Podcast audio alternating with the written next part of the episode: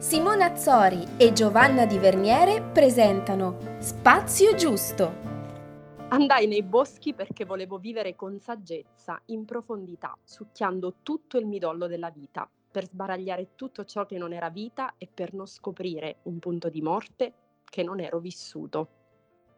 Esistono dei film che non hanno bisogno, secondo me, di grandi introduzioni perché basta prenderne una parte e citare una battuta che nell'immaginario comune, nella cultura cinematografica sono così impressi che,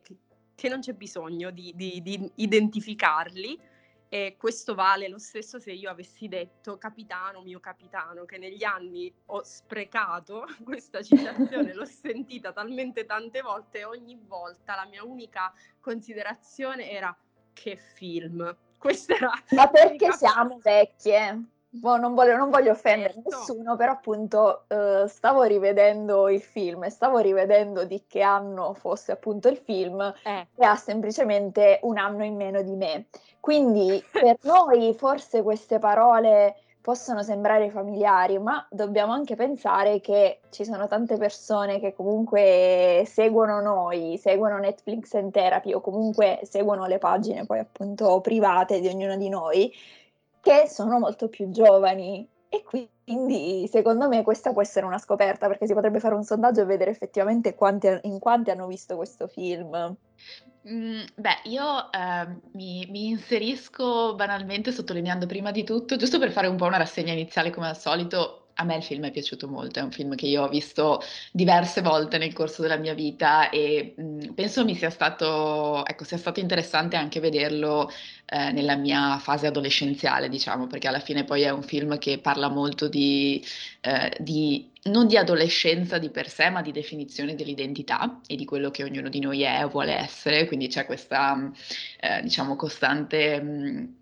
questo costante confronto tra quello che è il, il, conformismo, la tradizione, eccetera, eccetera, e quelle che invece sono delle tendenze più ehm, in direzione della libertà personale, della definizione di sé in maniera autentica, eccetera, eccetera. Eh, quindi ecco, penso che in realtà, pur avendo i suoi anni, eh, L'attimo fuggente sia proprio uno di quei film che si porta dietro delle lezioni buone e fruibili anche al giorno d'oggi e utili per qualsiasi generazione, nel senso che parla proprio di questo, cioè parla proprio di, di definizione del sé e in particolare quando si va a toccare la fase di vita dell'adolescenza, ma non solo quella poi, perché ci stiamo sempre definendo andando avanti, credo che... Mh,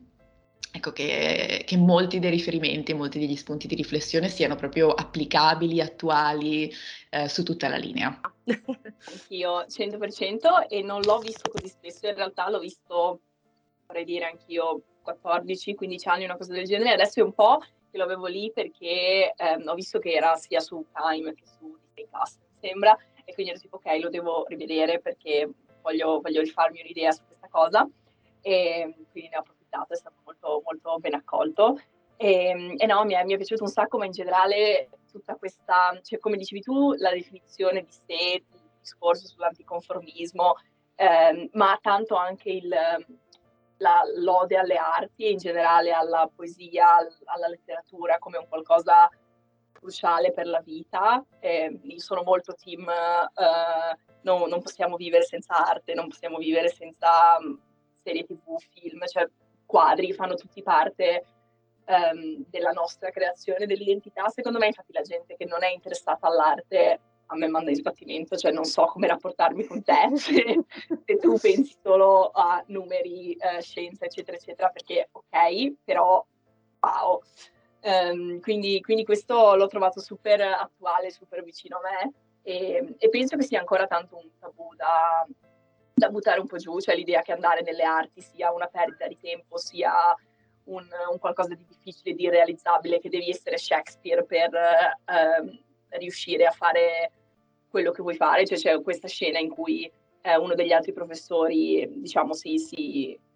trova con Keating e gli dice no, va bene incoraggiarli e tutto, però vedrai che quando si rendono conto di non essere Shakespeare poi ti odieranno perché li hai spinti a fare questa cosa, come se appunto c'è una carriera nelle arti dovesse forza essere qualcosa che ehm, o sei bravissimo o non ha senso fare. ehm, e quello, quello, secondo me è stato l'aspetto per me più, più, attuale, più sentito. Gio, scusa, ma io prendo in prestito una tua filosofia che hai portato anche dentro Spazio Giusto, cioè quella di essere chi si vuole anche facendo cose piccole. Tu l'hai sempre detto e l'hai messo anche dentro Spazio Giusto, cioè non per forza mm-hmm. devi essere sì. Oriana Fallaci per fare la giornalista, non per forza devi essere Kurt Cobain per fare grande musica, quindi l'abbiamo detto tante volte. Vabbè, io sono un po' ripetitiva perché secondo me, eh, diciamo che, come si dice, la lingua batte dove il dente duole e in ogni film, io noto sempre, in tutti quelli che, che abbiamo visto, diciamo insieme, abbiamo analizzato, mi ha fatto soffrire sempre la stessa cosa, l'incomunicabilità il fatto di sentirsi bloccati, di non riuscire appunto a, eh, a, dire ciò che si vuole fare, soprattutto quando si tratta di genitori, partner e tutto il resto. Quindi è una cosa che si è vista in molti film appunto che abbiamo analizzato. E eh, questa cosa da una parte mi fa pensare a quanto siamo fortunate noi, quanto sono fortunate le nuove generazioni di poterne parlare, ma dall'altra parte mi fa pensare che secondo me eh, altre, in altre situazioni, magari in alcune famiglie o perché no purtroppo anche in alcune società e culture ancora è così difficile. Quindi quello è una cosa che mi fa soffrire tantissimo guardando questi film.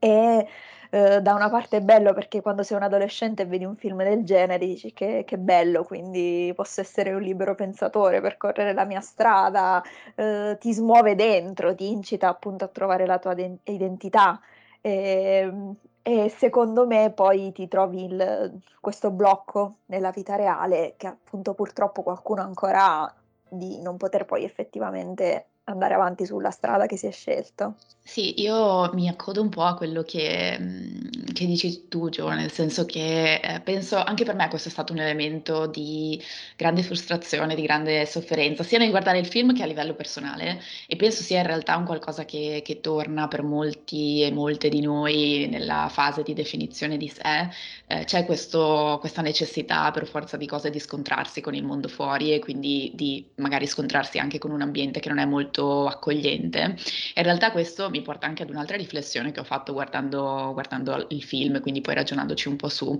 eh, e pensando anche a quella che è poi la, la conclusione del, del, percorso del ragazzo protagonista, cioè di Neil, che alla fine mh, si, si, suicida, quindi c'è questo atto molto eh, definitivo in un certo senso, in risposta proprio ad una mancanza di eh, accettazione da parte dell'esterno e del suo sistema di supporto, di quello che dovrebbe essere il suo sistema di supporto.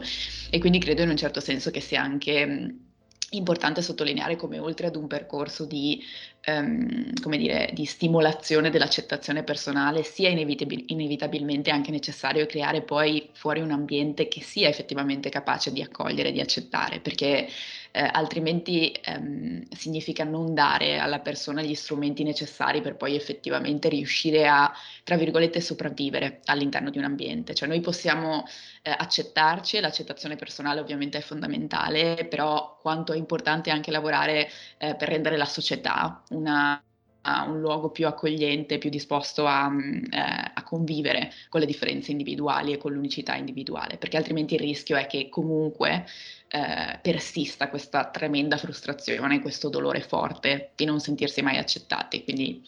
è proprio un lavoro a 360 gradi, credo. Forse la sfumatura che più mi ha, eh, mi ha, portato anche a fare delle associazioni, dei parallelismi, nel senso che eh, come esistono un po' i film di tipologia sliding doors, questo è un po' un filone perché a un certo punto eh, negli anni ho visto Mona Lisa Smile, che mi è sembrato un po' la versione femminile evol- evoluta, ma in un certo senso la, la, materia prima era la stessa con Giulia Roberts. Lei è una professoressa di liceo che prova attraverso la sua materia e i suoi metodi comunque anticonvenzionali in questo eh, liceo femminile a scardinare un po' alcuni stereotipi, alcuni tabù, proprio a stimolare il, lifestyle delle, delle, allieve in modo diverso, le, le conquista. Non c'è una eh, una risoluzione così definitiva come il suicidio, però c'è mh, la, l'emancipazione, la liberazione di sé. E proprio ieri, eh, mentre facevo zapping, mi sono fermata perché poi sui miei film capisaldi io mi fermo sempre, pur avendoli visti e rivisti mille volte, su Mine Vaganti di Ozpetek. E dentro Mine Vaganti c'è qualcosa di molto simile, che non è solo l'accettazione faticosa, difficilissima della provincia, del sud sull'omosessualità, ma il fatto che eh, uno dei due protagonisti, che è Riccardo Scamarcio, eh, non vuole lavorare nella fabbrica, nel pastificio di famiglia, ma vuole scrivere e ha dovuto mentire alla famiglia per anni fingendo di essersi iscritto ad economia a Roma. A un certo punto si alza, fa un discorso, il fratello aveva fatto un discorso dicendo io sono omosessuale, lui si alza e dice io a Roma scrivo passo la notte mentre voi dormite in questa casa a scrivere e il padre dice beh parliamone, lui dice ma non c'è nulla da parlare e non c'è nulla da dire, è così, questo sono io, poi tutto il resto è finzione, adattamento, costrizione, ma io sono questo. E quindi l'incomunicabilità torna in questa tipologia di film continuamente. Eh, sì, tra l'altro io ci tenevo a fare un, un, ad introdurre questa mini idea ne, nell'analisi del film ehm, che è diventata sempre più valida nel corso degli anni, cioè la, diciamo, la lettura che Neil e Todd in realtà abbiano una relazione o che ci sia un qualche tipo di attrazione ovviamente gay fra i due e che quindi questo loro um, avvicinarsi alle arti, Todd alla poesia e Neil al teatro sia anche un pochino un'associazione, se vogliamo, stereotipata del fatto che non corrispondono a quell'idea perfetta di eh, uomini. E,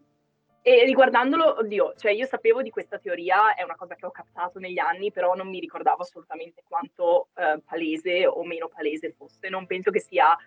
eh, necessariamente troppo ovvia, però c'è sicuramente no. un modo di, ehm, soprattutto nella scena dopo eh, la morte di Neil, il modo in cui la reazione di Todd viene differenziata da quella degli altri ragazzi è molto importante molto più tragica e sembra esserci quasi un consenso fra gli altri ragazzi che si aspettano che lui reagisca in modo più forte, più, eh, più sentito di loro. E, e, quindi questa è un pochino così un altro, un'altra lettura, un sottotesto che si può dare al film che nel corso degli anni tante persone ci hanno aggiunto, ovviamente con eh, la parentesi che nel, negli anni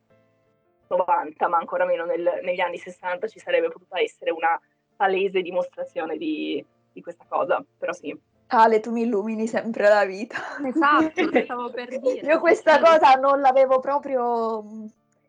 immaginata. Sì, anche perché eh... all'inizio, cioè, diciamo che la storia, ancora prima che arrivi Keating, sono loro due che scoprono di essere compagni di stanza, che quindi riporta di nuovo questa idea di intimità, di condividere mm-hmm. lo spazio, di c'è qualcosa di importante nel fatto che siamo compagni di stanza. E... Ehm, Io li ho visti semplicemente i due un po' più vulnerabili più sensibili e vulnerabili, però non ho, non ho proprio immaginato a, appunto che ci potesse essere anche un sentimento diverso tra di loro. Quindi grazie sempre che mi dai queste chiavi di lettura. Ho bisogno di te d'ora in poi in qualsiasi film che vedrò. Ti manderò dei messaggi. No, penso, che, penso, che, sia una delle cose, cioè, no, non penso che ci sia necessariamente un modo di vederla, no, non si sono mai esposti da un punto di vista di scrittura e, e regia né in un senso né nell'altro, però ti dico a livello di, di studi e di percorso mm-hmm. è un tema che mi sono trovata davanti un paio di volte e, e anche cercandolo, insomma, è abbastanza supportata come teoria. Eh, anche una, una, cosa che dicevi tu prima, Ale, ehm, è la um, fruizione delle arti come qualcosa di veramente intimo, essenziale. Io ho avuto una professoressa un po' Keating al liceo perché eh, la mia prof di italiano era veramente sopra le righe ed era, io dicevo, mh, soffriva secondo me di claustrofobia al liceo, avrebbe dovuto avere un corso universitario, non era, non era adatta per il liceo, infatti molti di noi non non l'apprezzavano. Per me è stata una salvezza dentro una scuola che è stata orrenda,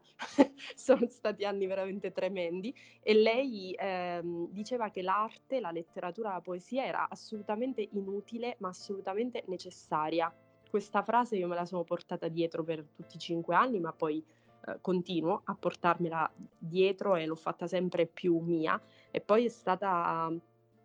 quella che ci ha fatto vedere questo film per spiegarci un po' quanto alcune alcuni concetti veicolati anche a scuola, come il carpe diem, fossero veramente fra- fraintesi, fossero veramente fu- fuorvianti, perché si guarda il carpe diem, cogli l'attimo, la, la, l'attimo fuggente come qualcosa di molto fugace, dove ti devi buttare, goditi la vita al massimo, in realtà c'è dentro la, la sofferenza e il sacrificio per scoprire chi si è, cosa si vuole fare, dove si vuole andare e tutto lo struggimento, il patimento per cercare di eh, andarsi a prendere qualcosa che forse a livello sociale non è ancora così accettato, nel microcosmo familiare è così difficile. Quindi l- l'estremo del suicidio è anche un po' una, um, una uh, sorta di forse di rivendicazione massima, come dire io senza questo muoio, non sono, non, sono me, non, non, non posso vivere senza questa cosa che fa parte di me, sono io, quindi per me non ha, ha senso ed è un'estremizzazione di questo concetto che mi ha sempre molto turbata in positivo e negativo. Poi volevo fare due, due riflessioni che mi sono venute in mente. Allora, prima di tutto penso che abbiamo scelto film in cui il tema del suicidio è sempre stato una parte, forse semplicemente in American Beauty, adesso pensandoci, senza né, né pensarla in positivo né negativo, semplicemente una riflessione. Però l'altra, che per me è molto più forte, è che, eh, se non sbaglio, correggetemi se sbaglio, è il primo film che ha un titolo tradotto in italiano. Cioè noi abbiamo analizzato American Beauty, Revolutionary Vero. Road, Midsommar e se non sbaglio erano questi tre, non so se ce n'erano anche altri. E, ed è, oh, sì, questo, sì. questo lo voglio anche chiedere appunto a, ad Alessia, eh, boh, magari forse era il più vecchio, quindi a quei tempi si, si, traduceva più facilmente. Però secondo te, o se comunque sai perché è stato tradotto in questo modo e magari non è stato lasciato poi il, il titolo originale? È una domanda interessantissima ed è una cosa che mi manda molto in trip perché mi fa pensare a quanto culturalmente poi i film vengano recepiti in maniera diversa. Um, in, in, inglese, per chi non lo sa, il film si intitola Dead Poets Society, quindi il nome della, del gruppo che i ragazzi vanno a formare, che in italiano dei poeti la setta dei poeti tra virgolette. Esatto, che già qua c'è un elemento interessante perché tradurre eh, morto in estinto ha un sì, sì, diverso. Sì, sì. E, e, infatti secondo me il titolo in inglese ti dà molto più un'idea forse del, dell'aspetto tragico della vicenda, cioè quest- comunque c'è la parola sì. morte e stavo leggendo prima l'articolo di questo giornalista che è un grande fan del film che eh, riguardandolo tipo a 45 anni concludeva con alla fine dei conti non è un film su come vivere, è un film su come morire, che un attimo un colpo al cuore, però, però penso che ci sia tanto quell'elemento di morte, di, insomma delle cose per cui viviamo, anche delle cose per cui appunto siamo, siamo disposti a morire in un certo senso e di come ehm, questa parte di società che appunto supporta la poesia, supporta le arti, eccetera, eccetera, sia in un qualche modo morta eh, perlomeno nell'epoca in cui e nel contesto in cui è ambientato il film, mentre dall'altra parte L'attimo fuggente mi dà più questa idea proprio di gioventù, come dicevi tu Joe, di, mm, eh, di vivere un po' la vita al pieno, un, un, po' un titolo più Disney se vogliamo, un po' più eh, sì, questo le, forse... tendiamo eh, sempre eh, a farlo noi in Italia. Sì, anche un po' perché posso capire che magari intitolare il film La setta dei poeti estinti forse sembrava più un horror che, che un film di questo tipo, non, non saprei. Sì, per il, um, per il però sì, sicuramente, sì, sicuramente c'è stata un'intenzione... Che furono. Eh, sì. Già meglio. Un po', mm, come si chiama quello The, the Perks of Being a Wallflower? Ah, noi siamo infinito. Eh, sì. Eh, ah, noi siamo infinito. Sì, sì, sì, o se mi lasci ti cancello. Esatto, Quelle esatto. cose me che... proprio... Poi per carità in questo caso penso che il film abbia avuto comunque successo in entrambi i casi, però, però appunto credo che il titolo in italiano abbia una target audience molto più eh, giovane, cioè sia proprio più improntato sul, sugli studenti rispetto magari al, all'insieme della, della cultura, della società, della scuola volevo chiedere ad Elena un attimo se noi facciamo un passo fuori dalla, dalla storia e dal fatto che chiaramente mh, ognuno empatizza e lega con i personaggi. Sicuramente Keating è una figura chiave, positiva, proprio credo a livello di impostazione di sceneggiatura, però a livello di profilo psicologico potrebbe essere una persona considerata in qualche modo un manipolatore? Cioè, so che è molto estrema questa è una provocazione la mia, perché non lo so, mi affascina sempre cercare un, una visione prospettica dei personaggi, anche quando è assodato che Keating sia il, il rivoluzionario, la parte, la, la, la sferzata d'aria fresca, ecco. Allora, è una domanda interessante in realtà. Um, io trovo che, eh, ecco, è una, una, forma di lettura forse del suo personaggio, nel senso che eh, è, è in, um, innegabile che eh, lui comunque sia in un ruolo di, diciamo, potere no? rispetto a quelli che sono gli studenti, quindi c'è un dislivello di potere, un dislivello di autorità che lo mette in una posizione di poter comunque influenzare eh, le, eh, le, menti, le posizioni, la crescita dei ragazzi che ehm, lui ha, che lui segue, che fanno parte della classe. Quindi ehm, ecco, credo che volendola leggere in un'ottica mm, più negativa, eh, possa anche essere introdotto in un certo senso il concetto di, eh, tra virgolette, manipolazione. Per come l'ho visto io, ehm, fatico un po' a, ad associarlo a lui o comunque a, a, quelle che potevano essere le sue intenzioni. Ci vedo molto una, eh, un seguire in un certo senso un, un, impeto rivoluzionario e quindi voler piuttosto forse influenzare o guidare in modo positivo eh, gli studenti che lui segue. Tuttavia c'è da dire, ricollegandomi anche un po' al discorso che facevo prima, che forse quello in cui lui pecca è il ehm, dare a questi ragazzi che sono ancora degli adolescenti e quindi ancora in fase di eh, definizione ehm, degli strumenti per aiutarli a concepire tutto questo cambiamento e tutti questi stimoli che lui manda. Quindi li tratta molto come dei pari, li tratta molto come dei, degli adulti, tra virgolette, o come se avessero già gli stessi strumenti di cui lui è in possesso per elaborare la realtà, eh, quando ecco. invece stiamo parlando di adolescenti e quindi è chiaro che, ehm, come dire, ci sono, sicuramente ci sono delle ehm, enormi capacità di comprensione, di elaborazione, perché gli adolescenti hanno delle menti meravigliose, eh, però allo stesso tempo c'è inevitabilmente una, un'esperienza di vita diversa, un'esperienza di vita più breve e quindi diventa ogni tanto, um, può ritorcersi, diciamo, contro le persone in maniera negativa il fatto di mandare questi stimoli così grandi e così importanti e così rivoluzionari senza assicurarsi che dall'altra parte ci siano effettivamente gli strumenti per gestirli. Sì, perché è ehm, diciamo il suo modo molto incisivo di intervenire su, su di loro senza considerare troppo, forse considerandolo e andandoci contro il loro eh, sistema sociale, com- le loro convenzioni familiari e, e infatti eh, ha degli effetti cioè, portentosi senza ritorno eh, nel bene e nel, e nel, male, però mi è venuto in mente banalmente quanto alcuni atteggiamenti, io per prima a volte mi sono rapportata a persone più piccole, ho cercato convinta della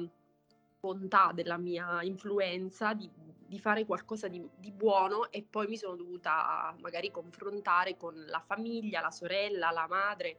te l'ho detto, ma tu hai detto questa cosa a mia figlia, a mia sorella, non dovevi, l'hai condizionata, cioè anche quando il, um, l'intenzione è molto positiva c'è un equilibrio molto delicato.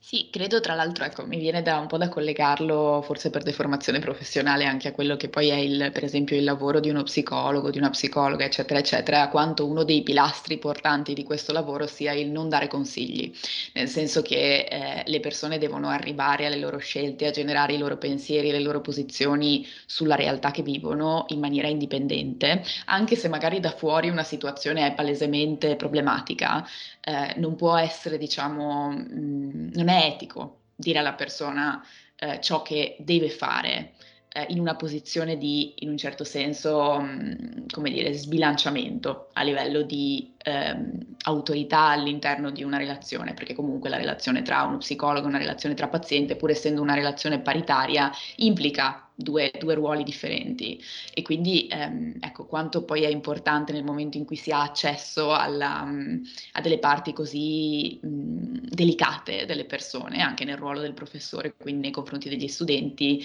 eh, dare degli stimoli, magari dare degli spunti di riflessione, ma non dare delle regole di vita necessariamente, in un certo senso.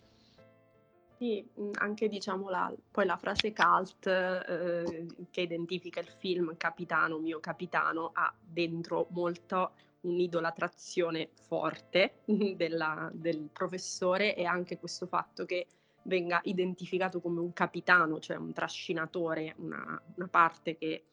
insomma guida il gruppo è abbastanza emblematico. Credo che a volte poi si dia così tanto per scontato, ovviamente in questa occasione, nel, nelle nostre puntate, c'è occasione di approfondire delle cose che per anni eh, appartengono al nostro background, così anche emotivo, che fa parte del nostro diciamo, vissuto cinematografico, però uno non si chiede mai determinate cose, invece qui scaviamo un po' a fondo ed è molto, molto divertente, molto affascinante. Secondo me,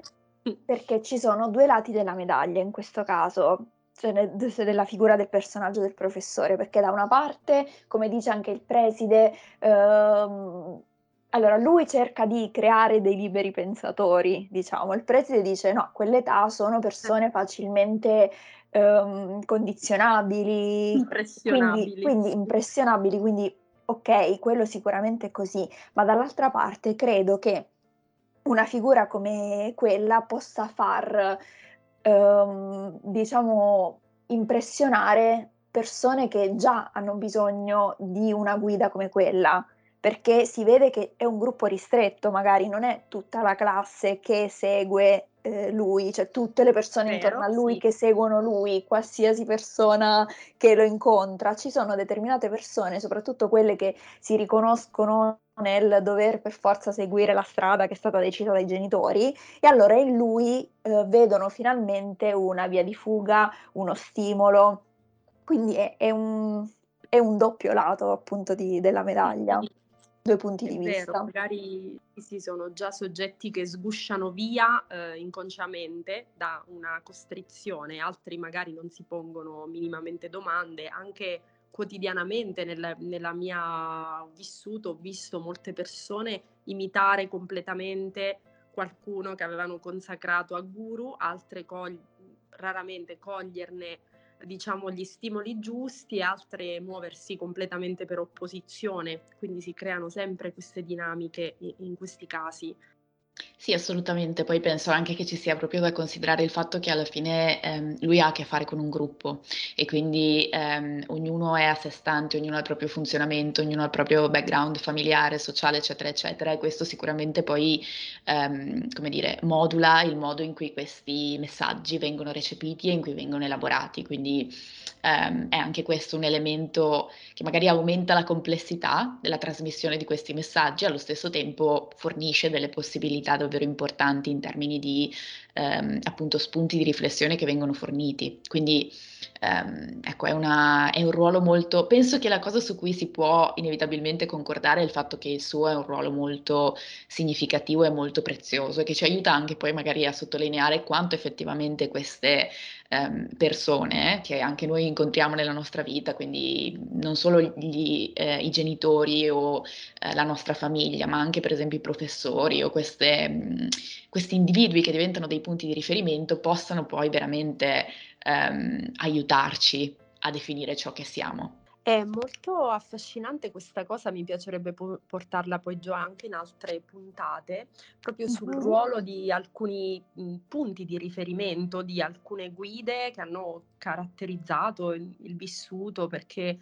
ehm, se pesco un po' nella memoria ne, ne, ricordo tanti e ricordo anche un allontanamento da parte mia da alcuni che mi affascinavano molto, ma eh, per cui sentivo il pericolo di iniziare un po' a mitizzarli e io ho sempre avuto un po' il terrore di mitizzare le persone in generale, così come non vorrei essere mitizzata da, da nessuno quindi ehm, molto, molto affascinante. Non ci sarei arrivata all'inizio della puntata a questo e invece poi parlando, come sempre, partiamo da un punto e arriviamo a tutt'altro, cioè approdiamo a cose eh, impensabili. E adesso tutti in piedi sulla scrivania. Ad urlare, capitano, mio capitano. Ragazze, grazie come al solito. Grazie Noi a voi. Ci risentiamo, ci riaggiorniamo il mese prossimo, quindi state pronti. Alla Ciao. Ciao ciao.